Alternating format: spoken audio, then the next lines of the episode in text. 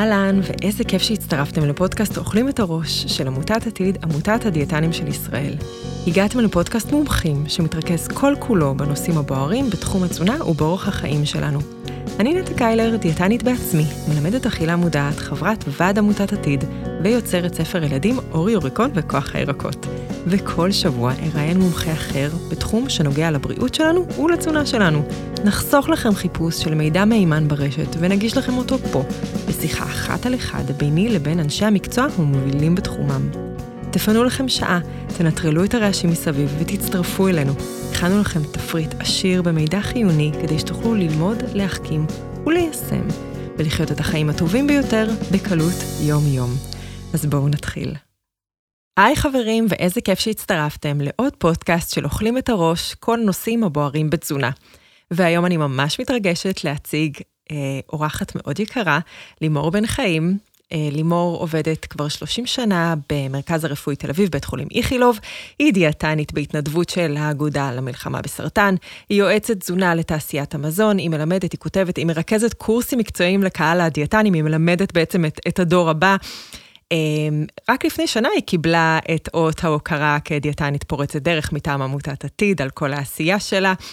אה, והשבוע אני הייתי בהרצאה שלך, זה, זה ממש לא משנה על מה את מרצה, זה ממש ברור שזה יהיה מעניין. היא מרתקת, היא כריזמטית, והיא פה בשביל שנעשה אה, ביחד סדר בתחום כה סבוך ומעניין של תוספים. אז היי לימור, איזה כיף שאת פה. תודה רבה על ההזמנה. אה, אז לפני שאנחנו נתחיל את ה... לצלול לכל התחום הזה אה, של התוספים, הייתי שמחה לשמוע קצת עלייך, על איך הגעת לעשות את מה שאת עושה היום, וכל מה שאת רוצה לשתף. וואי, ממש ממש מההתחלה, מי ה-30 שנה? אז אני חייבת לה, להגיד שאני לא הגעתי למקצוע באופן אה, מבחירה, אלא זה מין היה ברירת מחדל אה, בין מקצועות שאני אוהבת. אה, אבל אני חושבת שזה הדבר, באמת באמת, ההחלטה, אחת ההחלטות הכי הכי גדולות וטובות שעשיתי בחיים. איזה כיף. בגלל, אה, כן, בגלל שזה באמת מקצוע שאני מתאהבת בו כל שנה מחדש. אה, וזה, מי שמתאהב כל שנה מחדש בבן זוג שלו, בזוגיות שלו, אז הוא אדם מאוד מאוד שמח ומרוצה. הנושא, התחום שלנו עשה, כל תחום התזונה עשה תהליכים מדהימים. אה, גם במקצועיות, גם בהתקדמות, גם בכל התחומים שאנחנו נוגעים בהם, ואני ממש אה, גאה להיות בתוך התהליך הזה, ובאמת, באמת מאוד אוהבת את המקצוע ומתרגשת, ובעיקר מתרגשת לחשוב מה זה יכול לעשות לאנשים אחרים. לא רק ההתרגשות שלי, אלא מה תזונה טובה יכולה לעשות למוח, איך תזונה נכונה יכולה לרפא או להקל אה, סוכרת. בקיצור, מקצוע מקסים בחרתי לי. כן, ו- ו- ואת עוברת איתו את כל השינויים שהוא עובר. אה, בדיוק, כל... אני ממש נמצאת, אני, ה- ה- כל העיסוק שלי אה, קורה בשנים שהתחום הזה עבר באמת, כשהלכתי ללמוד, אז אימא שלי אמרה לי, אימא שלי מאוד חושבת שאני אדם חכם, היא חשבה שאני יכולה להיות כמעט ראש ממשלה, אז אימא שלי אמרה לי, לימור, את הולכת לעבוד במטבח? אמרתי לה, אימא, זה תזונה, זה לא מטבח. אה, וזה מראה בעצם מה עברנו. המחשבה שפעם היינו אנשים של המטבח, והיום אנחנו אנשים של הקצה של המדע, של הרפואה, של קידום הבריאות ואיכות האדם. אה, וזהו, אימא שלי בסוף אמרה שזה באמת אה, הרבה מעבר לזה. בחירה טובה, ועשית עבודת קודש בדרך הזאת. עכשיו, אנחנו כולנו אוהבים להיכנס לראש של אה, דיאטנים וללמוד מהם מה הופך אותם להיות מה שהם. את יכולה לספר לנו, נגיד, עם מה את פותחת את היום שלך? מה הם ההרגלים שלך שהם מקדמים את הבריאות? אני אגיד לך מה. מה שמקדם את הבריאות שלי זה שגרה וסדר וסדר. זה מאוד מאוד עוזר לי, ולכן בבוקר יש לי ממש דברים קבועים שאני עושה בצורה מאוד מאוד מסודרת, הם לא קשורים לאוכל. הם קשורים לזה שבעצם אני יוצרת את, אותו, את אותם תהליכים שנורא נורא נורא ברורים לי. כמובן שאני מתארגנת, אני יוצאת לסיבוב עם הכלבה שלי, אני שותה את הקפה שלי אה, במרפסת בנחת, אה, אני מסדרת לי את כל הסידורים בראש, ואז אני יוצאת הלאה. את ארוחת הבוקר שלי, אם זה מעניין אתכם, אני אוכלת בתוך המחלקה שלי, כבר באמצע כל הבלגן של בית החולים. אה, זה 20 דקות שאני לוקחת אותם וממש ממש לא מוותרת בהם, ובשנים האחרונות אני עשיתי איזשהו שינוי, ואני אוכלת איזשהו יוגורט עם איזשהו קצת פרי וכמה תוספות של זירונים, אבל זה לא נראה לי העניין. זאת אומרת, זה לא כל כך מעניין מה הדיאטנית אוכלת, אלא בעיניי מה שמעניין זה בעצם שהיא יוצרת לעצמה איזושהי, איזושהי שגרה שהיא בעצם, אה, אני חושבת, היום אולי אחד מהניצחונות של היכולת שלנו באמת אה, לייצר בתוך העולם שלנו אה, תזונה נכונה ומסודרת. אני מארגנת את ארוחת הבוקר, אני יודעת בדיוק מה אני שמה, וזה בעיניי, בעיניי הכוח הגדול. שגרה, שגרה, שגרה. כן, כן, לגמרי.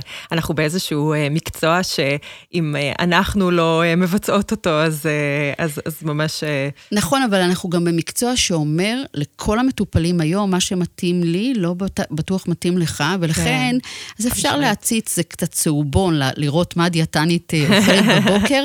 אני לא חושבת שזה משנה, בגלל שאם זה לא מתאים לך, אוקיי? כי יכול להיות שאתה צריך לאכול ארוחה אחרת, והיום אנחנו מדברים על תזונה מותאמת אישית, אז אני לא חושבת שהוא צריך לשמוע מה אני אוכלת, אלא אה, מה, מה, איך אני מתארגנת על זה, מה אני דואגת, מה בדיוק. הבחירה של הרכיבים, ויכול להיות שארוחת הבוקר שלו תהיה מה? תהיה שונה לחלוטין. אה, רק חשוב שכאילו יד, אה, הוא ידאג לה. אה, אה, סתם, אם אני מדברת על ארוחת ערב, אז אה, בעיניי, לדוגמה, באנשים שחיים במשפחה, תוכן ארוחת הערב הוא ממש ממש לא חשוב, מאוד חשוב הביחד. הביחד, בדיוק. זאת אומרת, אם הבוקר מציין את, אה, את הבחירה האינדיבידואלית, הערב צריך לציין את הבחירה של, ה, של המסגרת המשפחתית, הקבוצתית, לא משנה איפה אתה נמצא. ואני חושבת שלפעמים זה ערכים יותר חשובים מלברר מה... האם דיאטנית אולי אוכלת לפעמים פנקייק בערב? יכול להיות, יכול להיות שלא. כן, ומסכימה איתך במאה אחוז, שזה לא בעצם אה, לגמרי רק מה אוכלים, זה, זה באמת הניסיון הזה להיכנס לראש של דיאטנית, ש, ש, שאנחנו באמת מסגלים את ההרגלים האלה שמאפשרים לנו לאכול בצורה שמטיבה עם הגוף שלנו ספציפית. מצוין, אז, אז בואי נתחיל ונצלול. אה, אנחנו צוללות 500 אה, שנה אחורה, אה, שימאים היו יוצאים לים, וחוזרים עם דימומים בלתי פוסקים. הרופא שטיפל היה מספר שהוא רואה חניכיים רקובות ופצעים מדממים ושטפי דם. אה, והציעו כל מיני רעיונות לטיפול, אבל לא הבינו מה הבעיה. אנחנו מגלגלים כמה, ש... כמה מאות שנים קדימה, והבעיה עדיין קיימת, אה, ומגלים שיורדי ים בעצם אוכלים מגוון תזונתי מאוד מאוד מצומצם. אה, ובדקו כל מיני גישות טיפול, ואחת מהן הייתה לתת פירות הדר, ואז ראו שאותם ימאים התאוששו, וככה גילו את חברנו ויטמין C. ואת אמריקה. ואת אמריקה. כן, בדיוק. שגם היא יהיה בבעיית ויטמין C לא קטנה. בדיוק. אה, ככה גם גילו מחלות נוספות, אה, זה רככת בחסר של ויטמין אה, D וראיית לילה פגומה בלי ויטמין A. וכמובן יש לנו את הסיפור המאוד טרגי של פרשת רמדיה, ששם תינוקות לא קיבלו B1, וה... באמת סיפור מאוד טרגי. אז בואי תספרי לנו בעצם מה זה בכלל ויטמינים ו- ו- ולמה הם כל כך uh, חמודים, חשובים, שובבים ו- וקריטיים לגוף. אה, אני אנצל את ההזדמנות גם לדבר על מינרלים, את מרשה לי? בטח, בטח, בטח, okay. אוקיי. ויטמינים ומינרלים, אם לא אמרתי את זה, אז כמובן שהתכוונתי. אז ויטמינים ומינרלים, אוקיי? הם בעצם רכיבים שגוף האדם שלנו אינו יודע לייצר, והוא חייב לכן לקבל אותם מהמזון. אה, לדוגמה, השם ויטמין בא מהשם ויטה, ויטה זה מאוד חיוני. ומה שזה אומר בעצם, שאם אני לא אוכל את כל מקורות המזון שמספקים אותם, אז אני בעצם לא יכול לקבל אותם בכמות המספקת, ואם הם נדרשים בכל מיני תהליכים, ותכף נדבר עליהם, אז בעצם אותם תהליכים ייפגעו, מה שיפגע בבריאות ותפקוד האדם. דרך אגב, זה, זה, כל המדע הזה של הגילוי שלהם הוא מדע מאוד מאוד, חד, מאוד חדש. אני חושבת שבשנת 1945 עדיין רק גילו את הוויטמין האחרון. זאת אומרת שזה משהו שהוא, מה את אומרת, 500 ומשהו שנה. אה, מה הוויטמינים והמינרלים עושים? אז יש להם כל מיני תפקודים. לדוגמה, למינרלים יש תפקודים שכולנו מכירים, הם בונים, נכון? לדוגמה, אה, אנחנו יודעים שסידן אה, בונה את העצם. ברזל, לדוגמה, הוא לא רכיב בונה, הוא רכיב קושר, יש לו רכיב תפקוד בי ספציפי, הוא קושר בעצם את החמצן בתוך הכדורית האדומה. אז זה דוגמאות לשני תפקודים. לוויטמינים יש תפקודים הרבה הרבה הרבה יותר מורכבים. אני תמיד משווה אותם לאותם, אה, לאותם צירים ברכב, אוקיי? זה לא המכונה עצמה, אלא אותו משהו שעושה את הפונקציה המאוד מאוד ספציפית. הם בעצם יכולים לזרז תהליכים, לקשור אליהם כל מיני חומרים, להעביר חומרים אחד מהשני, וכתוצאה מזה לתת לנו כל מיני תפקודים. מכיוון שהם אה, נמצאים כמעט בכל מערכות הגוף, אז ברור לנו שכל מיני חסרים ישפיעו אה, מתפקוד אה, קוגניטיבי, נניח בחסר בוויטמין B12, אה, מתפקוד חיסוני במקרה של ויטמין D, כך שבעצם הם אה, מאוד מאוד מגוונים ויש להם הרבה הרבה מאוד השלכות. מה שחשוב להגיד זה שאם אדם צורך דיאטה מגוונת בכמות מספקת, אז בסך הכל הוא יכול להיות אה, כאדם שמקבל את כל הרכיבים והמינרלים בסביבה, ובסך הכל להיות במצב טוב. יש מצבי קצה, לדוגמה, אתן דוגמה למצב קצה, מצב קצה זה שבאזור מסוים אין רכיב מסוים, אוקיי? ואז גם אם בן אדם אוכל מאוד מאוד יפה, יש לו חסר, הדוגמה הכי טובה זה בעצם הרי האלפים. אוקיי? כולנו רוצים לחיות באלפים, זה נראה מקום מצוין, אבל בערי האלפים, מי השתייה הם מי קרח, הם מי קרחונים שנמסים, אין שם יוד, אוקיי? פשוט אין יוד. ולכן זו אוכלוסייה ששנים סבלה מדבר שנקרא גויטר, זו הגדלה נורא נורא גדולה של אזור הצוואר, בגלל הגדלה של בלוטת התריס, של חסר, ובעצם אף אחד, כבר חשבו שזה הגנטיקה שלהם, ככה הם נראים. מין אנשים עם מין כזה אה, צווארון נורא נורא גדול.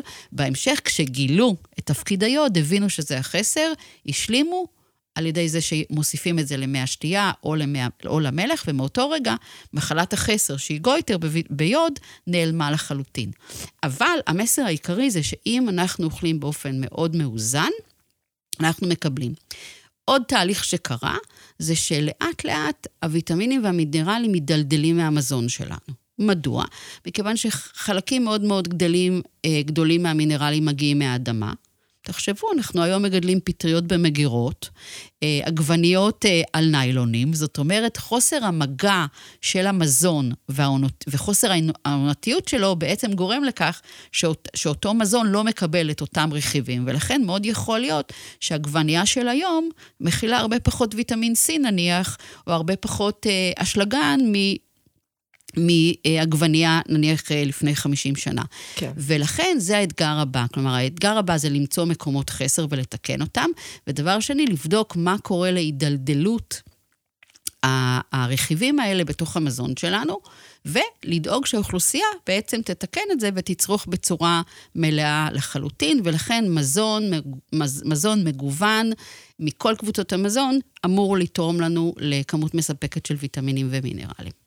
כן, זה גם, גם עכשיו אה, בחקלאות, אה, כשאני טיילתי אה, איפשהו בדרום אמריקה, אז, אז הם היו מספרים שיש להם שטחים שהם מגדלים שם רק תירס, ורק תירס, ורק תירס, ואז גם אותו, זה שהם עושים את אותו מגוון באדמה, גם פוגע בטיב האדמה ולא מאפשר לגיוון שם. אז יש לנו נכון. המון... בזה היהדות היא מאוד מאוד חכמה תזונתית. יש לנו שנת שמיטה.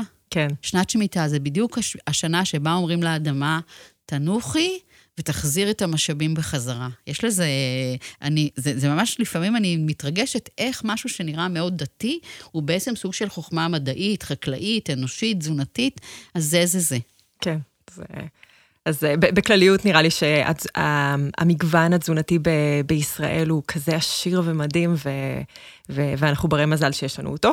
אמ, אוקיי, אז, אז אנחנו מגלים בעצם את החסרים דרך אה, מקרים, בעצם הכל חקוק בדם, אמ, ואז אנחנו מגלים ואנחנו מבינים שאנחנו צריכים לעשות איזושהי השלמה, אה, אבל איך בעצם קובעים כמה ישמור לי על הבריאות? איך אני... אוקיי, okay, זה באמת אחד מה... אולי התהליכים התזונתיים הכי משמעותיים שקרו, אה, בוא נגיד, במעל מאה שנים האחרונות. זה בעצם כל החקר שבדק מהי הקצובה המומלצת, או מהי הכמות המומלצת של ויטמינים ומינרלים, כאשר ההגדרה הזאת אומרת דבר מאוד פשוט, כמה אנשים צריכים לצרוך ביום, אוכלוסייה צריכה לצרוך ביום, כדי לא לסבול בחסר. עכשיו, זה התבסס על הרבה מאוד מחקרים שבדקו גם בבעלי חיים וגם אחרי זה בבני אדם, וכתוצאה מזה בעצם קיבלנו טבלאות שנקראות הקצובה היומית, בהתחלה זה היה RDA, אחרי זה זה נקרא DRI, וכל מי שיכול לעיין בזה, והוא לא צריך להיות תזונאי בכיר או דיאטן בכיר, יכול לראות לגבי כל ויטמין, זה ויטמין ומינרל, מה הכמות המומלצת ליום. Uh, הכמות המומלצת ליום תלויה כמובן בגיל ומין. כן. Uh, היא תלויה uh, במצבים פיזיולוגיים, לדוגמה, אישה בגיל פריון צריכה פחות ברזל מאשר אישה בגיל הריון, ולפי זה בעצם אנחנו יודעים מה הכמות המומלצת. אה, לדוגמה, הקצובה היומית של סידן אה, לאנשים מבוגרים היא אלף מיליגרם. הקצובה היומית לוויטמין C לאנשים מבוגרים היא 90 מיליגרם. עכשיו, זה לא אומר הרבה לאדם שצריך בעצם לאכול את זה, אבל זה בעצם נותן לנו, המטפלים, את, ה, את, ה, את ההבנה של מה הרמה הנדרשת, ש... נדרש להגיע אליה מה, מהתזונה שלנו באופן uh, יומיומי. Uh, היום יש אפילו ערך חדש, הוא אומר upper limit. מה זה upper limit? מה הרמה הגבוהה ביותר שניתן לצרוך בלי לגרום נזק. כן. מדוע זה קרה? זה בעצם נתון מה, מהשנים, בוא נגיד, מעשרות השנים האחרונות, בגלל כל הנושא הזה של אנשים שהתחילו לצרוך כמויות גדולות יותר של ויטמינים, לא ממזון כמובן, ולכן היה נדרש גם להגיד מהי הרמה הגבוהה ביותר המומלצת שאינה גורמת אה, לנזק. ואנחנו, הדיאטנים, משתמשים אה, בנתונים האלה כדי גם להמליץ לאנשים כמה לאכול, וגם כדי לראות קצת בתזונה שלנו, כל גורם וגורם, כמה אחוז הוא תורם מאותו מרכיב שנקרא קצובה יומית. מי שרוצה לבדוק אותי יכול ללכת לסופר, לקחת חבילה של דגני בוקר ולראות שרשום שם באחת הטבלאות אחוז מהקצובה היומית. זה מה שמתכוונים כאן, כמה אתה מקבל ביחס למה שמומלץ לך ברמה יומית. אם אני אחזור, קצובה יומית זה קצובה שבה קבעו כמה בדיוק ויטמינים ומינרלים צריך אדם לצרוך כדי לא להגיע לחוסר. מבחינתנו חוסר זה אותן מחלות שציינת קודם. אוקיי? כן. זאת אומרת, צריך לאכול את הכמות הזאת של ויטמין C. אם אני צורך הרבה פחות מזה, אני מסתכן במחלת חוסר, במקרה הזה צפדינה שפסה מהעולם. כן. סידן, אם אני צורך פחות מהכמות המומלצת, ייתכן שאני מעלה את הסיכון, במקרה הזה לאוסטופורוזיס. זה המשמעות של קצובה יומית מומלצת. כן. וזה. נקבע אה, אה, באיזשהו אופן סטטיסטי, אז, אז בעצם יכול להיות אה, שיש קצוות מאוכלוסייה שנגיד זה יהיה מעט מדי בשבילם? יכול להיות, וזה, ו, ולכן אמרתי, זה לא המלצה לאדם, זה המלצה לאוכלוסייה. כן, בדיוק. היא בעצם, זה מין, אפשר לבוא ולהגיד שזה זה, זה, זה סטטיסטיקה, אבל זה סטטיסטיקה שמבוססת על מחקר. זאת אומרת, המחקר אומר מה הכמות המומלצת, והכמות המומלצת בעצם הוסיפו לה עוד. אה, כמה סטיות תקן כדי להיות ברמת ביטחון. זאת אומרת שאם הכמות המומלצת היא 800 נניח, אז הוסיפו עוד שתי סטיות תקן והגיעו לאלף בסידן כדי שגם אנשים שהם צריכים אולי טיפה יותר, לא יסבלו מחוסר. הבנתי. אבל כמו שאת אומרת, זה לא תמיד ספציפי לאותו אדם. יכול להיות שאותו אדם, מכל מיני סיבות אה, שונות, יצטרך אה, כמות יותר גדולה. אבל זאת הקצובה המומלצת הממוצעת לאוכלוסייה. כן. ואז פה באמת יש את העניין הזה של, ה, של הטיפול האישי, ששם אפשר לזהות את זה. בדיוק. עכשיו, אז, אז בגוף יכולים להיווצר מחסורים, ו, ויש את המחסור הכי פשוט, ש, שאם אני מרגישה מאוד מאוד עייפה ואני אעשה בדיקות דם, ההמוגלובין יהיה נמוך, אני יכולה להניח שיש לי איזושהי סוג של אנמיה, ש, שיכול להיות שיהיה קל להשלים אה, B12, ברזל, חומצה פולית, אה, אבל יש דברים שאי אפשר לגלות בבדיקת הדם. ואז אה, איך אני יודעת, נגיד שיש לי תופעה שקשורה לחסרים? כמו נגיד תחום רותח זה נשירת שיער. זה יכול להיות אה, אה, שמפו לא טוב, זה יכול להיות סטרס, וזה יכול להיות גם חסרים תזונתיים. כעיקרון אפשר לאתר את כל החסרים התזונתיים בגוף. זה פשוט בדיקות מורכבות, יקרות, שבוודאי ברמה של האוכלוסייה אף אחד לא יבצע אותן. זאת אומרת, זה לא שאי אפשר, זה לא ניתן, אנחנו יכולים לדעת לגבי כל רכיב ורכיב איך אפשר לבדוק אותו, וכתוצאה מזה לאתר את החוסר. אבל כמו שאמרנו, זה לא בדיקות שמתבצעות ברוטינה, זה בדיקות מאוד מורכבות שבדרך כלל מתבצעות במחקרים, ולכן מספר הוויטמינים והמינרלים שאני יכול לאתר באמצעות בדיקות דם הוא מאוד מאוד uh, מוגבל. אה, נכון להיום, רוב קופות החולים, פעם בשנה, כן מאפשרות לבן אדם לעשות בדיקה של B12, חומצה פולית, ברזל, אה, ויטמין D פחות, לא הייתי אומרת כל שנה, כך שאם אנחנו נתבסס על, הרכיבים האלה, אנחנו יכולים לדעת. מה באמת עם כל השאר? אה, וכל השאר זה לא הרבה, אתם, זה לא מעט, אתם יודעים שוויטמינים יש אה, אה, לפחות, אה, לדעתי לפחות אה, כן, מעל עשרים, כן, כן, עשרות. אה, ולכן בעצם כאן אנחנו אה, נזקקים קודם כל קצת להקשיב לגוף שלנו, אוקיי? לדוגמה, לראות האם אני פתאום מתחיל להרגיש איזה תסמינים שהשתנו ממצב למצב, והם לא קשורים לסטרס של הקורונה, והם לא קשורים לגיל המעבר, אוקיי? אלא לאיזשהו משהו שאני חש, וזה נורא חשוב לשים לב לזה. דבר נוסף, צריך לראות אם עשיתי שינוי תזונתי שמצדיק את זה, אוקיי? נניח שעברתי בטוב, מתזונה מבולגנת לתזונה טבעונית, אוקיי? שזה דבר טוב כן. שעשיתי, אבל ייתכן שבדרך רכיבים מסוימים אה, השתנו או ירדו, וכתוצאה מזה, ייתכן שאני צריך לשים לב לזה. ולכן גם שינוי תזונתי זה דבר שאם יש לך תסמינים, תחשוב האם עשית איזשהו שינוי לטוב, ורע, לטוב או לרע. ודבר נוסף, זה באמת השימו, הפנייה לאיש מקצוע. מכיוון שכמו שאמרנו, זה מין אה, אה, מין uh, תחום שאני לא מיד יודעת לשים עליו את האצבע, ולכן באמצעות איש מקצוע שיושב, בודק מה אכלת, בודק איזה דברים עברת שיכולים, לדוגמה, uh, לגרום לחסר, הוא יכול לבוא ולהגיד, אני חושב או אני סבור שזה חסר כזה וכזה. אלה החסרים שהכי הכי הכי קשה, אולי מרגישים אותם, אבל הכי הכי קשה לתת להם שם ספציפי. ולכן הבסיס יהיה תיקון התזונה אולי, ומחשבה על משהו שהוא משלים דרך בעצם הידע של הדיאטן, או, או האיש שמטפל בעצם בהיבט הזה, של מה אולי הכי אה, נכון או ברור שיש בו סיכון לחסר. כן, אני אוהבת את זה שאת אומרת את זה, כי, כי אנשים היום מחפשים אצל דוקטור גוגל, ו, ויש כל כך הרבה מידע וכל כך הרבה תוספים, וזה כל כך מבלבל, ואפשר ממש לטבוע. נכון, נכון, ואני מציעה למי שיש לו הרבה מאוד זמן, לעשות בדוקטור גוגל נשירת שיער, והוא יקבל, אה, אה, יקבל רשימה, לדעתי, של לפחות אה, חמישה-שישה רכיבים שהוא צריך להוסיף לעצמו. ייתכן, דרך אגב, שהוא צריך את כולם, אבל ייתכן שזה לא זה. ו... ולכן דוקטור גוגל, לדעתי, הוא המסננת הגדולה. אוקיי? אני דווקא אוהבת אותו, אני חייבת להגיד, אה, בגלל שהוא מאפשר לאנשים להיות במודעות. בניגוד לבורות, אוקיי? זה לא אומר שהם מבינים עדיין, אבל זה אומר להם, אוקיי, איפה עיקר הבעיה? ואז הם, הם אמורים לפנות לבן אדם שהוא איש מקצוע, ולא משנה אם הוא מכונאי או אם הוא דיאטן, כדי בעצם לזקק את הבעיה ולהביא, להגיד, מכל הדברים שעלו בדוקטור גוגל, זה בעצם הבעיה הספציפית שלך, ובואו נשב ונפתור אותה באופן ספציפי. אז לכן, תתחילו בגוגל ותגמרו באיש מקצוע. דרך אגב, בכל תחום אני חושבת את זה. כן, כן, זה, זה מביא את, ה, את המטופל במצב קצת יותר אה, אה מודע ומלומד. נכון, נכון. ואז בין... הוא יכול לבוא ו, ולהעלות את הנושאים האלה. ובעיניי זה טוב, בעיניי זה טוב. אני אוהבת אנשים, אני, כשבן אדם בא אליי ועושה שיעורי בית, לא משנה שהוא קרא את המקורות הלא נכונים, ושמי שאמר שם הוא לא מדבר, אבל כשמישהו בא ועשה עבודה על הבעיה שלו, אני נורא מעריכה את זה. זה אומר כן. שהבן אדם הזה, מה?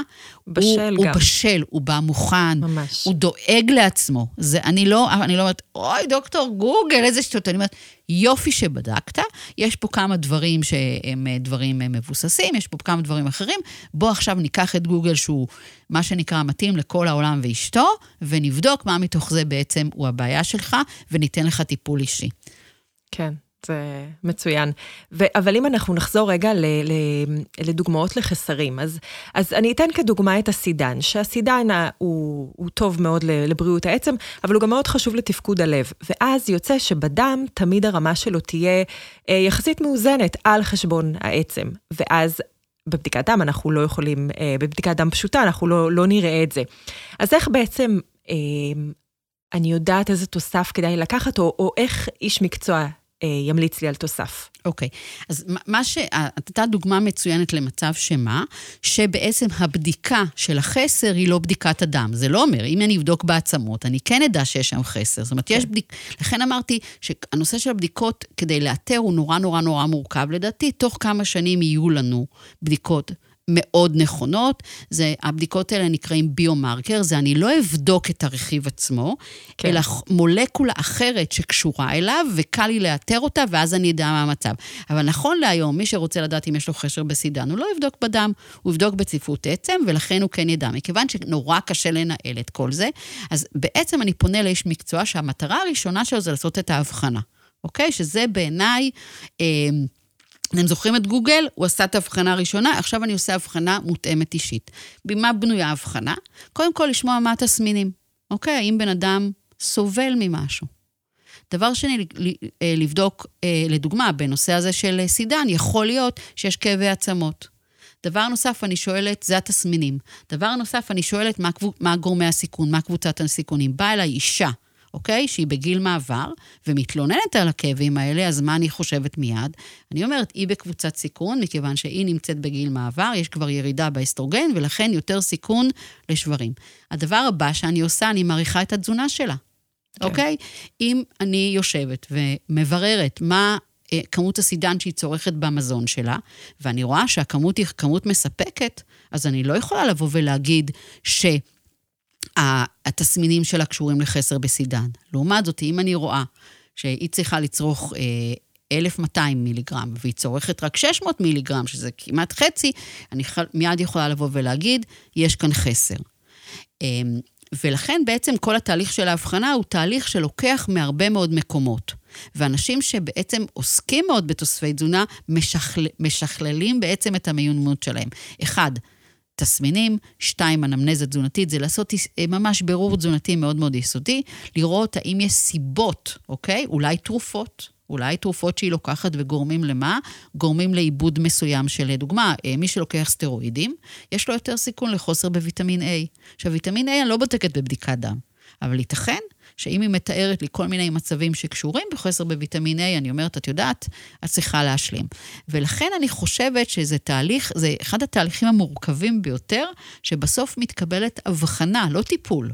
ובסוף מתקבלת הבחנה, ולפעמים הבחנה היא מעורבת, לדוגמה בנשירת שיער, כיוון שאני לא אוכל לדעת בדיוק רק אם זה ברזל, או אם זה B12, או זה ויטמין A B6, או שזה אה, אבץ, ייתכן שאני אציע כטיפול בהמשך את המכלול, אוקיי?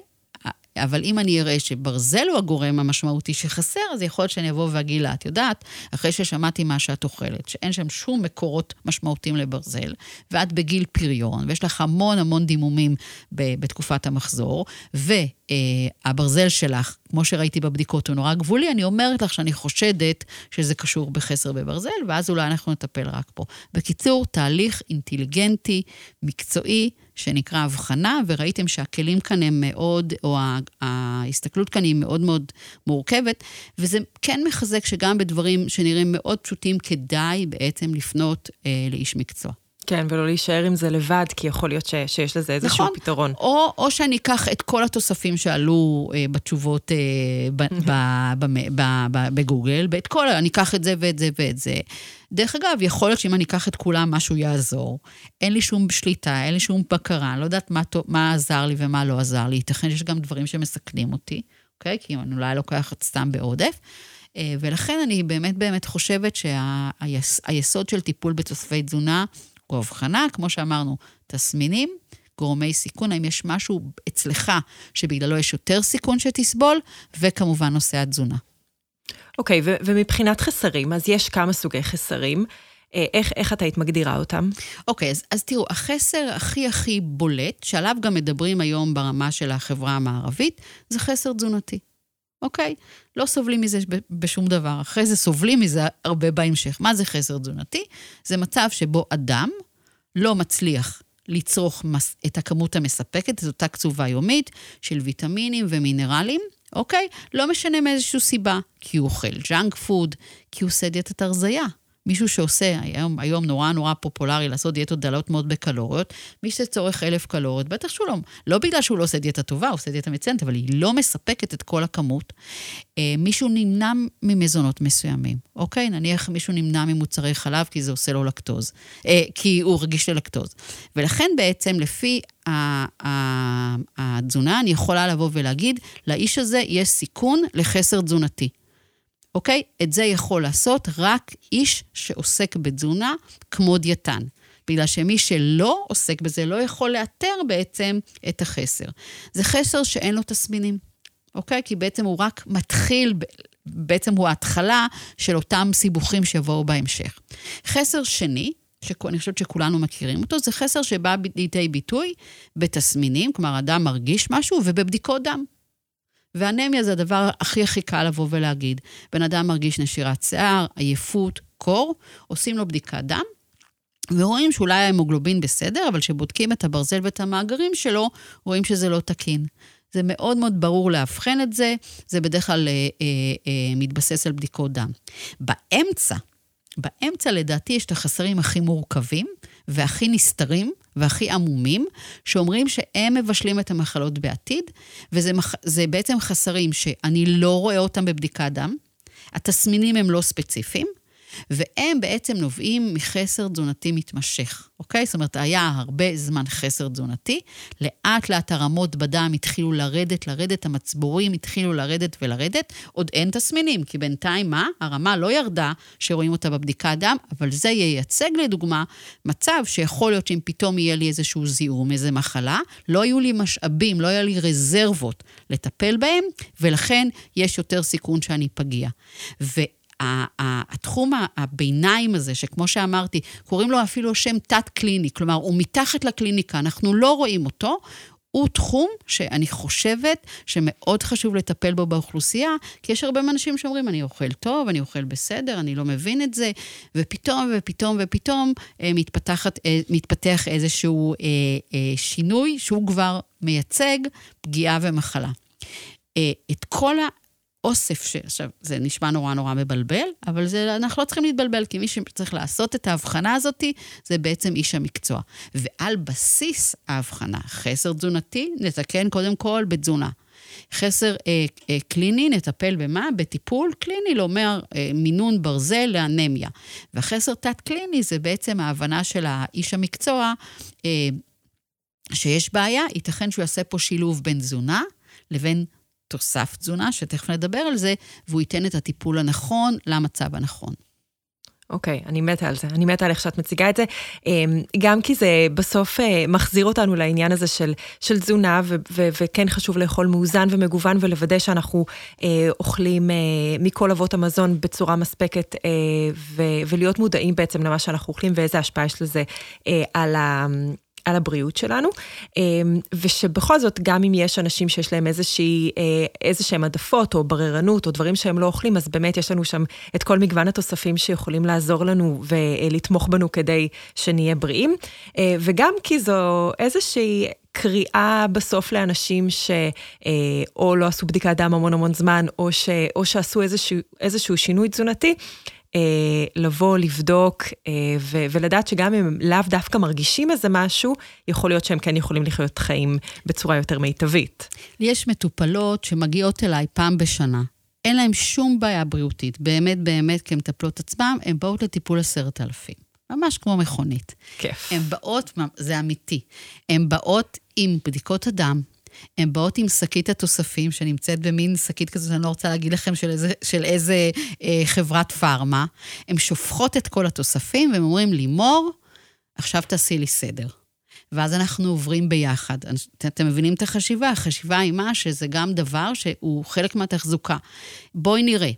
מה לקחתי. למה לקחתי, אוקיי? שנה שעברה לקחתי אה, חמוציות, כי היה לי דלקות בדרכי שתן. השנה לא היה לי. אני צריך להמשיך, אני לא צריך להמשיך. אה, ולכן אני באמת באמת חושבת שהנושא של התחזוקה, אה, שבה כל פעם אני בודק מה אני צריך, מה קורה לי, מה עבר לי, הוא באמת אה, לא קשור במחלה, הוא באמת קשור ברצון אה, לשמור על, ה, על הבריאות. חשוב לבוא ולהגיד, אתם, בטח אתם זוכרים את הסרטים האלה של וודי אלן בשנות ה-80-90, שהם היו קמים בבוקר, נכנסים למטבח ומוציאים מלא מלא מלא ויטמינים, ואחרי זה כל היום הם רק על קפה ו, ודונלדס, אז כן. זה לא יכול לקרות. אוקיי? זה לא יכול לקרות.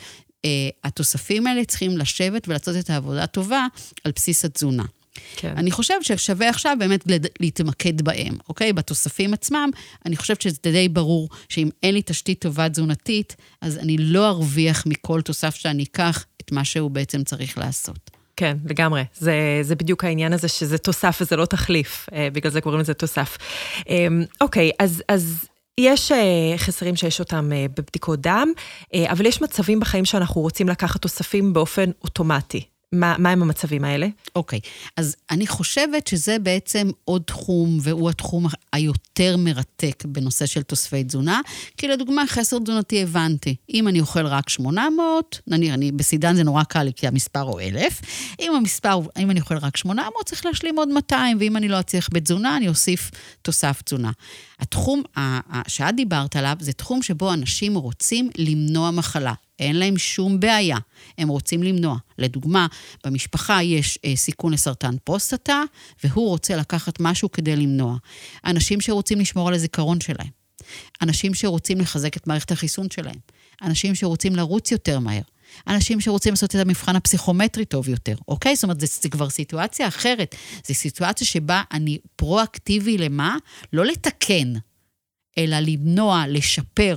כן. וזה תחום ענקי שבו יש תוספים אקזוטיים ושונים ומשונים, שמבטיחים המון המון המון הבטחות. אמ, זה התחום שאנשים הכי פונים אליו.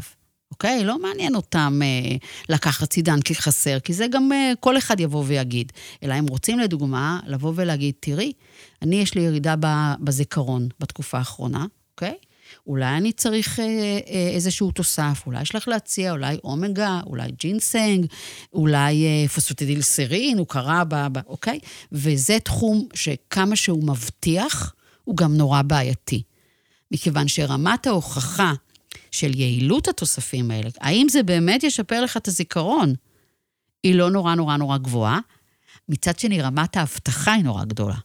ואנחנו. בעידן שבו אנשים הולכים ומזדקנים ורוצים איכות חיים, אנחנו נורא נורא שואלים את עצמנו איזה תוספים יכולים לעזור לנו. אה, כאן נכנסים מגוון ענקי של תוספים, גם ויטמינים, גם מינרלים, גם חומצות שומן, גם רכיבים מהחי, כמו לדוגמה אה, אה, אה, אה, אה, אה, קליפות של כרישים ו, ו, וסנפירים של, של יונקים, כל מיני דברים משונים. אה, יש אה, המון המון עשבי, אה, עשבי מרפא וצמחים שנכנסים לקבוצה הזאת, כל מיני יסודות נורא נורא מיוחדים. כל החיידקים, אוקיי? תחשבו, כל החיידקים נכנסים לתוספים האלה. זה עולם ענק, שבאמת אה, דורש סדר, כי יש שם המון המון בלאגן. אה, דרגות ההוכחה על היעילות הן לא, לא גדולות, ואני חושבת שלא הרבה אנשי מקצוע ממש ממש ממש מבינים בכולם. אני חושבת שדיאטן ש, שמתעסק בזה, הוא צריך להיות ידן, דיאטן שומה שהוא... פותח לעצמו תחום התמחות כמו במצבים אחרים. לעומת זאת, טיפול בתוספי תזונה לדברים הבסיסיים שקשורים בתזונה, זה בעצם כולנו צריכים ויכולים לעשות. אם בא אליי מטופל ואומר לי, תקשיבי, אני רוצה לקחת קורקום. כי אני קראתי שקורקום מוריד דלקת, ודלקת היא יסוד של מחלות כמו סרטן אה, ומחלות לב, אוקיי? עכשיו, זה נשמע, אוקיי, תקח קורקום. כשאני אומרת לבן אדם הזה, תיקח קורקום, אני גם נותנת לו הבטחה. כי למה הוא רצה לקחת קורקום? אני נותנת לו הבטחה שמה? שזה יעזור לו למנוע סכרת, סרטן, הזדקנות וכדומה. עכשיו, מרגע שנתתי את ההבטחה הזאת, אם התוסף לא עושה את העבודה, אז זה לא לא נורא, זה נורא מאוד. אתם מבינים? כי יכול להיות שאם הוא לא היה לוקח את התוסף, הוא היה עושה מאמצים אחרים למנוע את המחלות האלה. ולכן תוסף זה לא, אם לא יעזור, לא יזיק. בהחלט הוא יזיק. קודם כל, הוא יכול להזיק, ודבר נוסף, כי הוא מה עושה? הוא לא מגשים, או הוא לא עומד בציפייה שלי לטיפול בעצמי ובבריאות שלי, ולכן בעיניי זה הסיכון. לא כשהוא יעשה איזה הרעלה או משהו כזה, זה יכול לקרות. אלא שאני בעצם מצפה, אני משקיע, אני משקיע בו אה, אה, הבטחה על הטיפול בבריאות שלי, והיא לא תתממש. ולכן אני חושבת שזה תחום מאוד מאוד מאוד מורכב. אני שמחה שלאט לאט הוא הולך ומתקדם, הרבה מאוד רכיבים יצאו מה, מהרפואה המסורתית ונחקרו, ואנחנו יכולים יותר ויותר להגיד עליהם, הרבה מאוד לא. וזה בעצם בעיניי האתגר העתידי של תוספי תזונה למניעה, לשיפור, לקידום, ללא חסרים בכלל. כן. זה, אמ, זה, זה מאוד מתחבר לגישה ש, שאני מאוד מאמינה בה, שאומרת שבשביל לממש את הפוטנציאל צריך לעשות את כל, באמת לחיות את החיים בצורה הכי טובה, לישון, לשתות, לאכול, לעשות ספורט. אם צריך את ההשלמה הזאת ו- ואת החיזוק מהצד, אז, אז לשם באמת יש את התוספים, אבל, אבל זה לא איזה כדור קסם, זה לא כזה, אני אטנף את החדר, אני אטנף את החדר, אני אטנף את החדר, ואני אעביר מטלית, ואז אני לא. אצפה ש- שהכל יהיה. אמ, אני לפני כמה שנים אה, נסעתי לנפאל, טסתי לנפאל אה, לעשות טרק בערים למשך שבועיים. זה היה הרבה יותר פעילות ממה שאני עושה ביום-יום, ביום-יום אני לא מטפסת על הרים. ו, וגם ידעתי שככל שעולים בגבהים יש פחות אפשרויות תזונתיות ויהיה פחות מגוון, אה, ו, והייתי מוגבלת בזמן, אני ממש לא רציתי ליפול אה, שם לאיזשהו חולי או לאיזשהו קלקול קיבה או משהו כזה, אה, ו, ומיד הצטיידתי במולטי ויטמין ובפרוביוטיקה. ו, ובאמת הטיול עבר בשלום וגם כל הטיולים אחריו. בעניין פרוביוטיקה, את יכולה לתת לנו קצת רקע?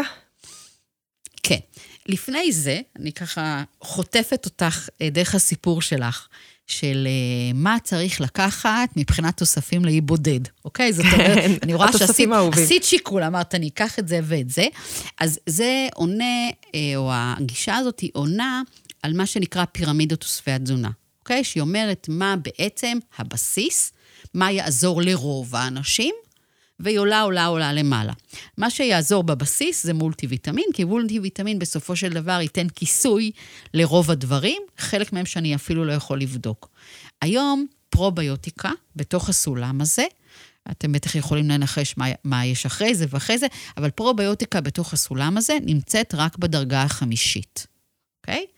מה זאת אומרת? זאת אומרת שאם הלכת, ל, אם, אם הלכת ל, לאי בודד, אז ייתכן שאולי את צריכה לקחת עוד כמה לפניה. כן. ולמה נמצאת בתחום, בתחום ה, ב, ברמה החמישית, בערך ברמה החמישית? לא בגלל שהיא לא חשובה, לא בגלל שהיא לא חיונית, לא בגלל שהיא בעצם הכוכב הכי גדול בשמי ה... בשמי המדע, החיידקים האלה כנראה שמלווים אותנו, משפיעים עלינו מרמת הקוגניציה שלנו, לרמת השינה שלנו, לרמה של ההשמנה שלנו, וגם למחלות המעי שלנו, בגלל שאנחנו עדיין לא פיצחנו את מה שנקרא קוד הפרוביוטיקה הספציפית. אוקיי? זאת אומרת, אם בכל מצב אני לוקח את אותה פרוביוטיקה, ייתכן שמה שקורה, שהיא לא מתאימה. ולכן התחום הזה הולך ועולה, וברגע שיהיה לנו יותר ויותר פרוביוטיקות ספציפיות, אני בטוחה שפרוביוטיקה תחזור להיות מה? תחזור להיות בתוך, הד... בתוך הדרגה הזאת היא דרגה שנייה. מה זה אומר? זה אומר שאם אני אה, מבין שחיידקים בתוך מערכת העיכול משפיעים על המצב המטבולי, ולכן על הפוטנציאל שלי להשמנה, אני לא יכול לקחת פרוביוטיקה שעוזרת לי למנוע שלשולים, שזה כן. מה שלקחת בזה. אוקיי? ולכן זה לא אומר שהיא לא עובדת, זה אומר שאנחנו מתקרבים לקראת התמחות בפרוביוטיקה. בינתיים, כאשר אנחנו מדברים על איזון הפרוביוטיקה, אני חושבת שמאוד מאוד חשוב להבין שהפרוביוטיקה הכללית הזאת, הגנרית הזאת, תעשה את העבודה. אבל אם מישהו מנסה לחשוב איך היא תעזור לו בכיוונים אחרים, אנחנו אוטוטו נלך. אבל זה מחזיר אותי עוד פעם לתזונה. החיידקים האלה נמצאים אצלנו רק מסיבה אחת. הם לא רוצים לדאוג לביירות שלנו, וגם לא מעניין אותם, מעניין אותם שאנחנו חושבים ש, שהם יעזרו לנו. הם נמצאים שם כי אנחנו מארחים אותם. יש להם שם שיכון ומסעדה. השיכון זה המעי על כל הפיתולים שלו, יש להם שם המון המון המון מקום, והמסעדה זה הסיבים התזונתיים שאנחנו צורכים. ולכן בן אדם שאוכל פרוביוטיקה מפה עד הודעה הראשונה, אה, מפה עד הודעה הראשונה, וגם דרך אגב, הוא גם מצא את זאתי שגם מתמחה, ולא אוכל ירקות, פירות וקטניות וסיבים תזונתיים, החיידקים האלה ממש לא יעשו את העבודה. כן, אה, כן, ולכן, לא, לא זה, זה, זה, זה, זה באמת, זה, זה דבר, זה מאוד חשוב להגיד שחלק מההתאמה של התוסף זה בתוך איזושהי תזונה. תזונה שתהיה לא מתאימה, התוסף לא יעשה את העבודה שלו. כן, לגמרי. ו- ואם אנחנו אה, חושבים גם על התחום של הפרוביוטיקה וגם אה, על, על כל מיני תחומים שהם עוד אה, אה, מאוד חמים, אה, אבל עוד לא במאה אחוז ברורים, אז גם יש לנו את האומגה 3, את המגנזיום, את היוד, אה, שבאמת עם כל העניין של המים המותפלים, אז עכשיו אה, אה, עולה, עולים חסרים מהתחום הזה, ו, ובתחום הזה של, אה, של אומגה 3, אה, שעוד רב הנסתר על, על הגלוי, אה, או לפחות על, על הגילויים המוכחים. אז מה אנחנו יודעים בתחום הזה? אז אני אגיד לכם, מה שמוכח זה חד משמעית, שכאשר אני לא צורך יוד מספיק או אומגה 3, יש לי חסר תזונתי. אוקיי? ולכן אני, לי מאוד קל לטפל בזה. בלי להבטיח שכתוצאה מזה הילד שלי יהיה איינשטיין, כי בזמן ההיריון לקחתי אומגה 3. זאת אומרת, בן אדם לדוגמה שצורך, שצורך תזונה ישראלית ושותה מים ישראלים מותפלים, חסר לו יוד. אוקיי? אם הוא יקבל יוד, זה לא יעשה אותו better man. זה פשוט יתקן לו את מה שחסר. ולכן זה דווקא, היוד הוא דוגמה קלאסית למה? למצב שמאוד מאוד מאוד ברור לי שצריך לתקן, כי אני יודעת שמה? שלכל האוכלוסייה אין, אין חסר. יוד לדוגמה, אם, יש, אם אין חסר, אסור לקחת. הוא נורא מסוכן. זהו, אז, אז יש אזורים שהם לאו דווקא מותפלים. אז נכון, אז בגלל זה אנחנו, לא, אה, באופן עקרוני, יש לנו סקר שנעשה על ידי פרופסור עובדיה, שהוא אה, דיאטן, שמיפה בעצם את כמות היוד, אוקיי? אה, קודם כל ברחבי הארץ, ודבר נוסף, בדם של, אה, במקרה הזה, נשים וילדים. ממש ברמה, זה לא בדם, זה בשתן בכלל. ונמצא שכל אוכלוסיית ישראל, דרך אגב, מצפון עד דרום, נמצאת במצב שנקרא חסר יחסי, או insufficiency. כלפי האוכלוסייה הישראלית אנחנו כן יכולים להגיד שכמעט לכולם יש חסר תזונתי, תזונתי, כי אם במים חסר, אז זה כן. גם יבוא לידי ביטוי, ולכן כן, כאן אנחנו הולכים לכיוון של השלמה. השלמה היום היא בתוספים, אבל בהמשך אנחנו מבינים שאם משרד הבריאות יבין שהחסר הוא, הוא של האוכלוסייה, הוא יתקן אותו, כמו בארצות אחרות. אתם זוכרים את היוד באלפים? בדיוק. הוא יתקן אותו בתוספת של יוד, לא משנה, למלח, למים וכדומה, אוקיי? אומגה 3, אותו דבר. אם אני יושבת, ו, אה, אה, יושבת עם מטופל ורואה שהוא לא צורך באופן קבוע מקורות לאומגה 3, לא משנה צמחיים ובעלי חיים, אני כבר יודעת שזה חסר. ולכן כשאני אשלים לו את זה, אני לא אגיד לו, תקשיב, אם תאכל אומגה 3, אז אתה תישאר עם זיכרון של מגיל 40 עד גיל 90. אני לא אגיד לו, אני אגיד, אתה צריך לקחת אומגה 3, כי מה? כי חסר לך.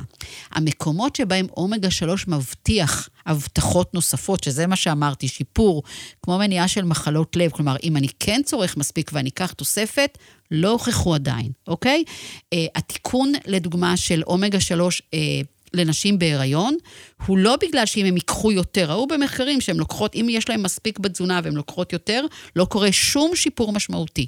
התיקון כאן הוא התיקון התזונתי, כלומר, בגלל שהן לא צריכות מספיק אה, דגים, אז אם אני אקח, אני אשלים, ואז אני אתן בעצם למטופ... לה... להיריון את הפוטנציאל שלו, אני לא אגדיל. ולכן כל נושא המניעה, כלומר, אם אני אקח יותר ומעבר למה שאני צריך, האם זה ישפר את הבריאות שלי, את הסיכון שלי? הוא עדיין לא הוכח. והרבה פעמים כשמטופלים באים אליי והם לוקחים אומגה 3, ואני שואלת, למה אתה לוקח? אמרו לי שזה טוב. למה אתה רוצה שזה יעשה טוב, אוקיי? למה יש, מה הסיכון במשפחה? מה אתה בודק, אתה זה? ואז אני שואלת אותו, ואני רואה שהוא גם אוכל כמות נורא נורא יפה של אומגה 3, אז אני אומרת לו, שתדע שלפי מה שאנחנו יודעים, זה לא יועיל לך. האם זה יזיק? יכול להיות, יכול להיות, אני לא יודעת, אוקיי? אה, לעומת זאת, אם הוא בא אליי ואומר לי, תראי, אני לא אוכל לא דגים ולא מקורות אחרים. אומרת לו, אתה יודע מה, מצוין, תמשיך. אני לא יודעת אם זה ירפא את המחלות שלך בעתיד, אבל בוודאי זה ישים אותך בסטטוס מאוד טוב. מספר התוספים שאנחנו יודעים כמוכח, שמשפר או מונע מחלות, הוא מאוד מאוד קטן. זה חומצה פולית נגד אה, מומים בתעלת העצבים, זה אומגה 3 במינון גדול כדי להוריד טריגליצרידים, אה, ועוד אולי אחד או שניים. ולכן מה שאני רוצה להגיד זה שלא, אני, המסר הוא לא לקחת תוספים, הוא להתייעץ עם איש מקצוע כדי להבין למה אתה רוצה לקחת תוספים, האם יש צורך לקחת תוספים, כמה לקחת, איך לקחת במשך היום, ובהמשך לראות מהם המדדים שהשתפרו כתוצאה מזה. כלומר, אם מישהו רוצה למנוע מחלה, אז הוא צריך לקחת את האומגה של, שלוש מה? כל החיים. כן. אם מישהו אה, לוקח את זה כי הוא רוצה אה, לשפר שינה ומצב רוח, אז אפשר תוך שלושה חודשים לבדוק מה, אם זה קרה.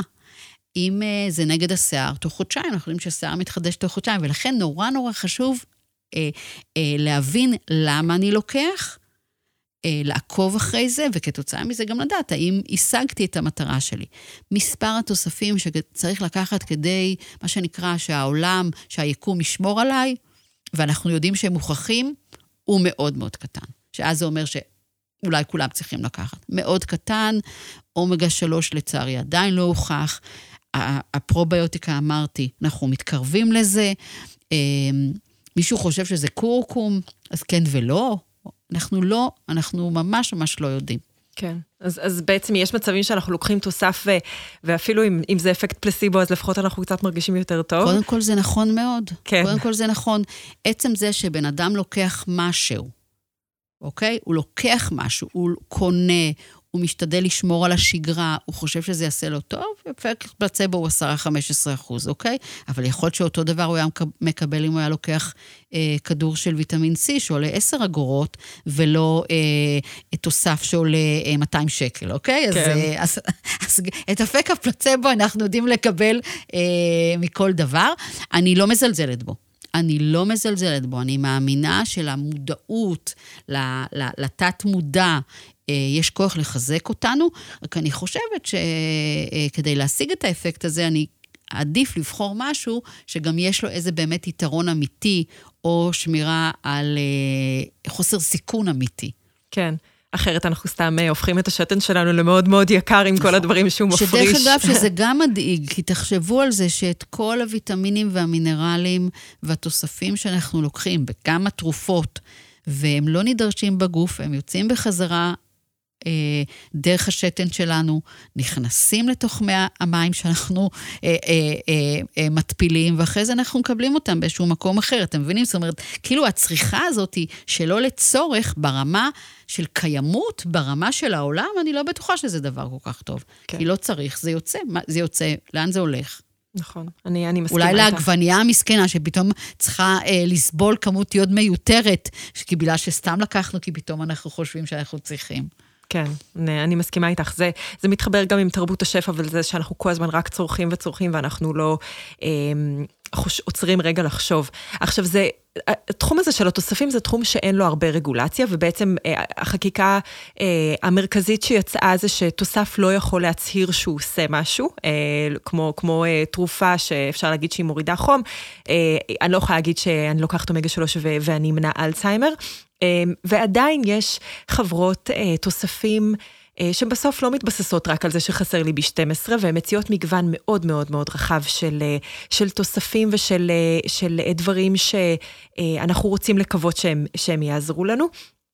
ו- והיום אנחנו גם עובדים באיזושהי אה, שיטת שיווק ש- שקצת השתנתה, אם אנחנו מדברים על, ה- על הרשת ו- ועל זה שהיום אנחנו עוקבים אחרי אנשים שאנחנו מסתכלים על הלייפסטייל שלהם, ואנחנו אומרים אה, איזה מגניב כל הדברים שהם עושים, ואז הם באים עם איזושהי המלצה ל- לאיזשהו תוסף, ו- ו- וזה מעודד אותנו לקנות. עכשיו, יש עכשיו, ממש ממש ב- ב- בימים אלה שאנחנו מקליטים אה, קמפיין של איזושהי חברה שמייצרת אה, תוספים, תוספי גומי. אה, סוכריות גומי שכולל חומץ תפוחים, ו, וכל השגרירים והמשפיענים שמצליחים למכור מקבלים 25% מהמכירה. עכשיו, דיברנו על זה באמת, ושתינו מסכימות שזה מצוין שיש מי שממליץ לנו לקחת תוספים. אבל איך אני לא נאבדת בתוך כל הטירוף הזה אה, של המגוון הרחב, והיא לוקחת, אז אולי זה גם יתאים לי, ומה עושים? משפיענים זה תופעה לא פשוטה. אה, אז אני דווקא אתחיל במשפיענים. כן. אני חושבת שאם אתה משפיען, אה, ואתה מבין מה הכוח שלך, אתה צריך להיות אחראי עליו. אוקיי? אני, אני עכשיו לא פונה לקהל הרחב, אני, אני פונה למשפיענים עצמם. זאת אומרת שאם ביקשו ממך, אוקיי? אה, לספר על משהו, לשווק משהו, החובה שלך, אוקיי? החובה שלך זה לבדוק את זה, לראות מי עומד מאחורי זה, אם יש לזה איזה יסוד מדעי. יותר מזה, לוודא למי זה לא מתאים. זה בסדר, אני יכול להגיד, זה התאים לי, וזה יתאים לכל מיני אנשים מסוגי, אבל לאנשים האלה והאלה זה לא יכול להתאים. כן. או למי שלא בטוח כדאי להתייעץ. זה החובה של המשפיענים. דרך אגב, בעתיד אפשר יהיה לתבוע משפיען. אני מאמינה שתוך כמה זמן יצא מצב כזה שאם משפיען המליץ, אני אוכל לתבוע אותו.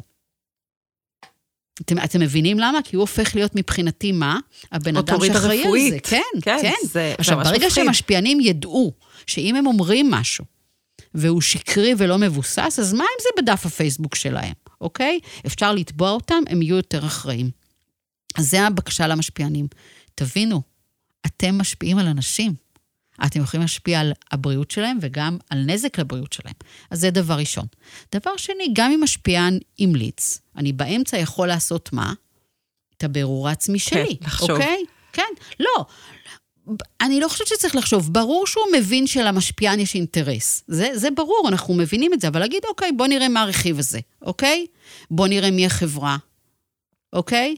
בוא, בוא נראה על מה זה מבוסס, אוקיי? על מה הם מדברים. זה, אני חושבת שאנחנו, כשאנחנו קונים דברים מסוימים, גם אם מישהו אמר לנו שזה נורא נורא מתאים, זה תמיד מזכיר לי שלפני המשפיענים הייתה השכנה, או דטה, אוקיי? גימל יפית. כן, כן, הוא גימל יפית. היא הייתה עולה לשכנה, שותה קפה, השכנה הייתה אומרת לה, תקשיבי, אני התחלתי לקחת B12, צמחו לי שערות, נהייתי בלונדינית ונהייתי הכי חכמה בעיר, אוקיי? ומיד הלכתי, היא אמרה, אמרה השכנה, הלכתי, אמרתי, אבל תקשיבי, מאגרי ה-B12 שלכם פצצה, אוקיי? זאת אומרת, המלצה צריכה לעבור גם את המיון האישי, וזה החובה. המשפיען חייב מה להיות? איש מקצוע. חייב, לא איש מקצוע, חייב להיות אדם שבודק, אה, אוקיי. אוקיי? אוקיי. אני מציעה לו תמיד להיעזר באיש מקצוע. לי הרבה פעמים אנשים אומרים לי, תקשיבי, אמרו לי לפרסם את זה ואת זה, תגידי, מה את אומרת? זאת אומרת, מש- משפיען יכול להיעזר באיש מקצוע. כן. אה, משפיען צריך להבין שמה? שזה משהו ממליץ, צריך להיות עם הסתייגות. אולי זה לא מתאים לך, אולי זה... אוקיי? ודבר נוסף, מי שמושפע צריך לבדוק. לא בגלל שהמשפיען לא צודק, אלא בגלל שהוא צריך לבדוק אם זה מתאים לו. הוא לא המשפיען, אוקיי? הוא לא ילדה בת 16 שרוקדת אה, אה, אה, בטיקטוקים כל הזמן, ובגלל זה היא צריכה לקחת תוסף אחד שלא מתאים לי, שאני כבר עם פרקים, אה, מה שנקרא, מחוסלים. זהו. כן. אה, ואני שני- חושבת שאני גם הייתי רוצה שיהיו משפיענים אנשי מקצוע, אוקיי? שבן אדם שמרגיש שזה המיומנות שלו, זה הקראפט שלו, הוא בעצם יהפוך להיות משפיען בתחום של תוספי תזונה. ואז כל פעם שאיזה דוגמנית אה, מתחה את הפנים שלה עם איזה תוסף שהיא, שהיא התחילה לקחת, אני חוזר למשפיען שהוא איש המקצוע, ואני בודק את זה. משפיענים היום זה העולם שלנו. כן, כן. זהו, שכל עוד באמת אה, אנחנו עוצרים ומבררים, אז זה מצוין, אבל בסוף, אה, בסוף קהל הצופים, אה, לפעמים הוא מאוד מאוד צעיר, ואז זה באמת... אחריות כל כך גדולה של המשפיענים, ש, שהם מכירים את הקהל שלהם והם יודעים מי הם ומה הם, ו, והם לא מוכרים להם דברים ש, ש, ש, שמכבד רק את חשבון הבנק של אותו, אותו משפיען. זה מזכיר לי שאת יודעת, אה, בעולמות ישנים לכל מלך היה מה? רופא החצר, אוקיי? בסדר? זאת אומרת שלכל משפיען, אני ממש מציעה, אני חושבת אפילו אומרת, אני אומרת אולי שעתיד אפילו, שזה עמותת הדיאטנים, יציעו למשפיענים להיות מה? ליווי. היועצים שלהם. כן. כל פעם שיש משהו והם לא בטוחים בנושא של תזונה ותוספים, להתקשר, לשאול אותנו, זה אפילו יהפוך אותם למה? יהפוך אותם דווקא אפילו לעוד יותר מחוזרים, כי יודעים שמה? יודעים שהם בעצם מתייעצים. אני ממש מציעה להם לעשות. שת"פ. ויש פה רעיון לא רע. ממש, אני, אני חושבת ממש. שאני אקח את זה מפה ובאמת אה, ממש. באמת אפתח את זה, כן, ובשיא כן, רצינות. כן, כי אני לא מזלזלת ביכולת ההשפעה שלהם, ואני מודה שאינני יכולה להשיג אותה בעצמי. כן, חד אבל אני משמעית. כן יכולה להעניק את הידע, את הביסוס. עוד דבר נורא חשוב זה להסתכל מי היצרן, אוקיי? אה, האם, וזה לא בכלל, זה לא ברמה של התועלת, זה ברמה של הניקיון. האם הוא עומד, היצרן ו, ו, ו, ובית החרושת עומד בסטנד, בס- בסטנדרטים של מפעלים מסוג אה, GMP, כלומר, מה רמות הניקיון, הבטיחות, זה נורא נורא חשוב, גם אם התוסף לא עובד. אבל האם הוא מיוצר בצורה, בצורה נקייה וסטרילית, איך הוא נארז, זה נורא נורא חשוב. שתבינו, על, על דברים הרבה יותר בסיסיים אנחנו מבררים, ופה אנחנו לא מבררים, אז הרבה פעמים, אפילו ברמה הזאת, אם לא מעניין אותך אם התוסף עובד, כי אתה חושב שהוא בטח עובד, כי המשפיען אמר, תבררו מי מייצר אותו. אוקיי? כן. מסכימה איתך. היה עכשיו, אה, קראתי כתבה על איזה מישהו שאמר, טוב, אז אני אפתח אה, חברת תוספים, והוא עשה את זה בקלי קלות, הוא הוציא תוסף שהוא הגדיר אותו, אה, זה, זה היה כמובן פרודיה, אה, תוסף שהופך אותך למצטלם סלפי מוצלח. גדול. ו- וזה פשוט, ו- ו- והוא עבר, הוא, הוא יכל להגיע ל- ל- ל- בסוף מוצר שאפשר להחזיק אותו בקלי קלות, ואף אחד לא בדק. הוא, הוא, הוא אמר, הכנתי את כל התוספים במטבח שלי. ו- ואני חושבת שזה לרעת ה- אה, תחום התוספים, ו- ופה באמת צריך את, ה- את הבררנות ו- ואת ה... יכולת לזהות את החברות המובילות שהן באמת עומדות בתוך הסטנדרטים האלה.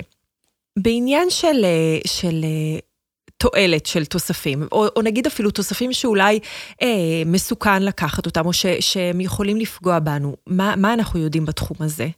אז אני חייבת להגיד לך שפה אפילו אני ברמה האישית עשיתי איזשהו תהליך. בעבר, אה, כשהיה לנו פחות מידע ופחות ידע, כשבן אדם בא ואמר לי, תקשיבי לימור, אני רוצה לקחת את התוסף הזה, או מה את אומרת, בדקתי, אם הוא לא היה מזיק, אמרתי, לא מזיק, לא, לא מועיל, לא מזיק. ואז מאותו רגע לא היה, לא הטריד אותי. נכון להיום, אנחנו, כמו שאמרתי, לא רק מתעניינים אם הוא לא מזיק, אבל אנחנו גם מתעניינים אם הוא מועיל. אבל בואו ניקח את המזיק. דרך אגב, היו על זה המון המון פרסומות. יש תוספים שמסכנים אותך. אנחנו, אני חושבת שזה היה לפני כמה, איזה שלוש שנים. אה, שלוש נשים צעירות התאשפזו עם פגיעה כבדית בלתי הפיכה כתוצאה מנטילה של תוסף. אה, כל מיני תוספים שמנסים לעזור לך לרזות ובעצם משתנים ומשלשלים אותך, וגורמים לך לאיבוד של מלחים, של אלקטרוליטים, שמסכנים ואפילו יכולים לגרום להפרעות קצב בלב. אה, כל מיני תוספים שבעצם מה שהם עושים, הם מתחרים עם תרופה שאתה לוקח. וכתוצאה מזה התרופה, מה התרופה בעצם לא עובדת באופן יעיל. בקיצור, אה, תוספים יכולים מאוד מאוד מאוד להזיק, אה, וזה עוד יותר מחזק באמת שמישהו חייב פה לפקח, מישהו חייב פה להמליץ. אה, והדבר הנוסף שאמרתי, שגם אם זה לא מזיק, עצם זה שזה לא מועיל, אז יכול להיות שבאותו כסף יכולתי להשקיע וללכת לחדר כושר ולעשות פעילות יותר טובה, אוקיי? זאת אומרת, גם חוסר התועלת בעיניי הוא נזק. אבל גם לבוא ולהגיד שזה מזיק. למה אני אומרת שזה מזיק? בגלל שכל הרכיבים האלה מכילים חומרים פעילים. כן, זה לא בדיוק. לא שהם לא עובדים. מישהו אמר לי, אבל זה לא עובד. לא, זה כן עובד. נכון. יש שם חומר פעיל שבא מצמח, שבא ממינרל, ולכן הם יכולים לעבוד, אבל הם יכולים לעבוד לא בכיוון שרצינו. כשמישהו אומר לי, זה לא עובד, אבל זה עשה לי ככה וככה, הוא אומר לי, לקחתי את התוסף וזה עשה לי כאבי בטן, הוא לא עובד. אמרתי, לא, הוא כן עובד, הוא עובד על כאבי הבטן שלך, אוקיי? זה אומר שזה לא אפס, זה תמיד יעשה איזושהי, איזושהי השפעה, ואנחנו ממש רוצים שהיא תהיה מועילה, ובטח לא מזיקה. כן. כאילו חושבים שבגלל שדברים טבעיים, או בגלל בדיוק. שזה גם ככה, אז, אז זה, לא, זה לא מזיק. אבל, אבל אם אנחנו מסתכלים נגיד על, על כל מיני תה שהוא, שהוא משלשל, אז נכון, זה חליטה, לקחו איזשהו צמח, והוא גורם פשוט לעצלות של מערכת העיכול, ואז בעצם מה עשינו בזה? סבבה, עכשיו אין לכם עצירות, אבל uh, בלונגרן או בטווח הארוך, אז, אז, אז יכולה להיות פגיעה ש, שהיא לרעתכם. שזה בעצם המין, המס, המין אה, המסווה הזה של אם זה בא טבעי, אם זה מצמח וזה טבעי, אז זה בטח, אה, אולי זה לא יועיל לי, אבל זה בטח לא יזיק. צמחים הם חומרים פעילים ביותר. כן. יש תרופות כימותרפיות שמיוצרות מצמחים. יש סמים שמיוצרים מצמחים, כלומר, הן בהחלט משמעותיות, ולכן זה שזה טבעי, זה ממש לא מזכה אותי בהרגשה של אה, כולן יאכל איזה, איזה כן. תפוח. זה ממש ממש לא ככה. כן. Uh, טוב, אנחנו ממש מגיעים, לה, מגיעות לדקות האחרונות של הפודקאסט, uh, והייתי רוצה להקדיש אותו לכוכב עולה, uh, מעבר לזה שבשנים האחרונות uh, כל פעם מגלים עוד איזשהו, איזשהו תפקיד שיש לו uh, בגוף ולחשיבות שלו, ועכשיו שאנחנו בתקופת הקורונה הוא אפילו uh, רלוונטי uh, ביותר. Uh, את ו... רוצה לתת לקהל לנחש? כן. זה כזה, בואו נעשה שאלון, תרימו את היד, ואז יסתכלו עליכם באמצע הפקק ויראו אתכם מרימים את היד. וזה באמת אחד אה, הוויטמינים שכל המשפיעני רשת מומלצים עכשיו לתת לו איזשהו אה, אה, בוסט, אה, וזה הוויטמין D. אז מה, למה הוא עכשיו בכותרות במיוחד? אוקיי, okay, אז אה, ויטמין D תמיד היה ידוע כוויטמין מאוד מאוד חיוני אה, בהקשר של העצם. והוא היה, היה ידוע כחיוני בעיקר במדינות שבהן אה, אין אה, מספיק אור או אין מספיק שמש. לדוגמה, בסקנדינביה, בארצות הברית. אה, מה שקרה בשנים האחרונות זה שפתאום גילו שבמערכות אחרות לגמרי, שבכלל לא קשורות לעצם, יש רצפטורים קולטנים לויטמין D. כלומר שבעצם אם ויטמין D נקלט בהם, הוא יוצר להם איזושהי השפעה. ואנחנו יודעים שזה נמצא בשד, ואנחנו יודעים שזה נמצא במעי ובכבד, וגם אנחנו היום יודעים שכמעט כל תאי מערכת החיסון, כמעט כל התאים, מכילים קולטנים או את אותם רצפטורים לוויטמין D. מה זה אומר? זה אומר שכאשר הם נקשרים על תאי מערכת החיסון, הם משפיעים לטובה עליהם. ולכן פתאום הוא הפך להיות מה? ממישהו שהוא כזה קשיח ושייך לעצם, ממש שייך להמון המון מערכות, אה, היום בנושא של סרטן מדברים עליו וכדומה. אז מה העניין? העניין הוא שכמו כל העולם המערבי שאמרתי שבו אנחנו מתחילים לדלדל את הוויטמינים, דלדלנו גם את הכמות של הוויטמין D. מדוע? מכיוון שאנחנו מקבלים אותו קצת מהמזון, והרבה אנחנו מקבלים אותו מחשיפה לאור, לשמש. בעצם אה, הקרניים ספציפיות מגיעות לאור, ובתוך האור עצמו, ברקמת השומן, נוצר ויטמין D, וכתוצאה מזה בעצם אנשים שחשופים לאור לא צריכים להיות חס... בחסר. עכשיו, אנחנו במדינת ישראל תמיד אמרנו, טוב, לשוודים חסר ויטמין D, לקנדים חסר ויטמין D, אנחנו בוודאי לא.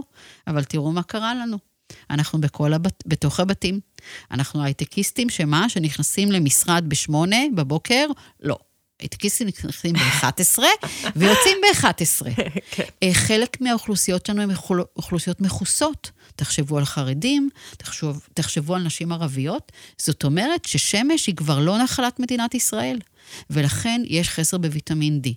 מה שאנחנו ראינו שיש קשר, קשר בין חסר בוויטמין D, לא רק בתזונה, אלא גם ממש בדם, וסיכון לפגיעה במערכת החיסון. ועכשיו זה קפץ לנו. דרך אגב, זה לא היה חדש. ידענו את זה במדינות נורא נורא מסכנות, עכשיו אנחנו כבר מדברים על עצמנו.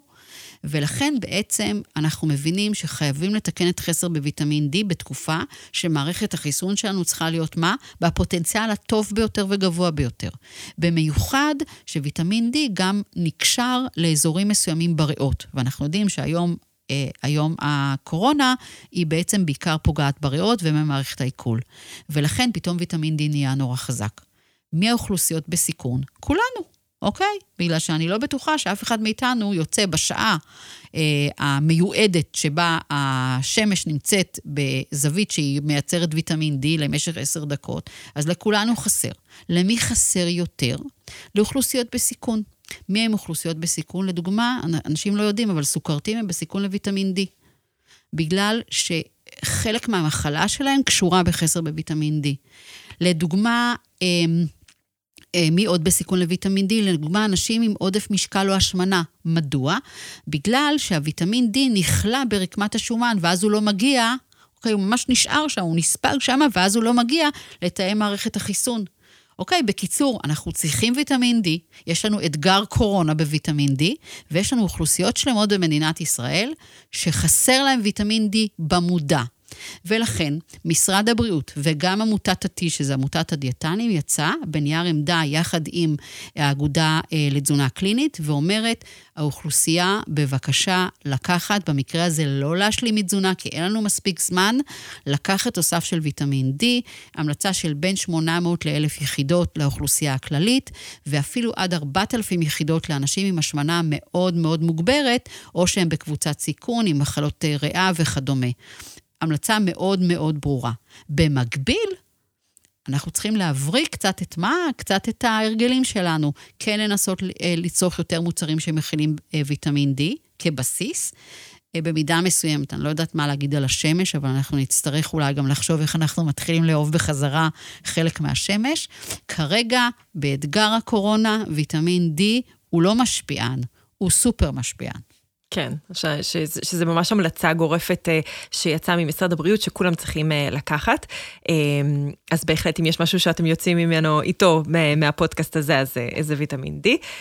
לימור, וואו, היה מה זה מעניין. Uh, נראה לי שהבנו שבסוף דרושה פה התאמה מאוד אישית לכל אחד, שיש מצבים שבהם אנחנו נרצה לקחת תוספים שלא הזכרנו אותם, אבל נגיד בהיריון בהחלט חשוב לקחת פרנטל או, או, או אפילו רק חומצה פולית, בהכנה ל... בהיריון זה גם חשוב, אם אתה טבעוני אז, אז אנחנו נמליץ בדרך כלל על, על uh, B12, לתינוקות אנחנו נותנים ברזל, יש, יש דברים שהם חובה ושגם עליהם אנחנו נקבל הדרכה, כי בסוף במצבים האלה אנחנו רואים בדרך כלל uh, איש מקצוע, אבל מעבר לזה אנחנו צריכים לקבל איזושהי התאמה אישית של איש מקצוע שמבין איך אנחנו חיים ומה מתאים לנו, רואה את כל התמונה ויודע לה- להרכיב את כל חלקי הפאזל.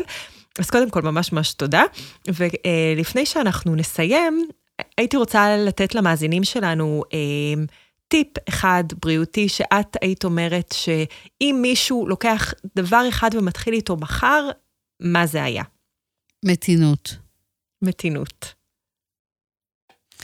מתינות בצלחת, מתינות בהכנה, מתינות בתוספים, מתינות ביחס אחד לשני. אה, אני חושבת שמתינות זה משהו שאנחנו אה, חייבים לחזור אליו, כי הכל אצלנו זה גדול. זה הרבה ומהר, אה, ועוד, גם עוד בריאות, אוקיי? לפעמים כן. אנשים שמים לי על הצלחת מלא מלא מלא דברים בריאים. גם בזה צריך מתינות. אני חושבת שזה בעיניי מילה נורא נורא חשובה. מדהים. גם מתינות ב- ביחס ובכבוד לאנשים. אנחנו אה, פוסלים אנשי מקצוע אחרים, אנחנו פוסלים מגזרים אחרים, זה נורא לא בריא. לגמרי, אני מסכימה. זה... מתינות אפילו יכולה להיות ב... אני, אני באה לפעול, אבל שנייה אני עוצרת וחושבת, נכון. ולוקחת החלטה יותר אה, מושכלת. אז, אה, אז, אז תודה, זה, זה טיפ פשוט אה, מצוין. אז שוב, ממש ממש תודה, מקווה שנהנית כמוני. מאוד. זה היה מאוד מאוד מעניין. ולכם, צופים יקרים, ממש תודה שהייתם איתנו היום. אני מקווה שלמדתם, שהחכמתם, שאתם יודעים עכשיו איך להתייחס למדף התוספים שיש בסופר. אה, ותשתפו, תדרגו אותנו, אה, תפיצו את השמועה שיש לנו את הפודקאסט הזה, ושאנחנו אה, מביאים לכם את אנשי המקצוע הכי מובילים בתחום בשביל לספק לכם את המידע הזה, ואנחנו נתראה בפודקאסט הבא. חשוב להגיד שהמידע בפודקאסט הוא כללי והוא אינו מחליף ייעוץ רפואי.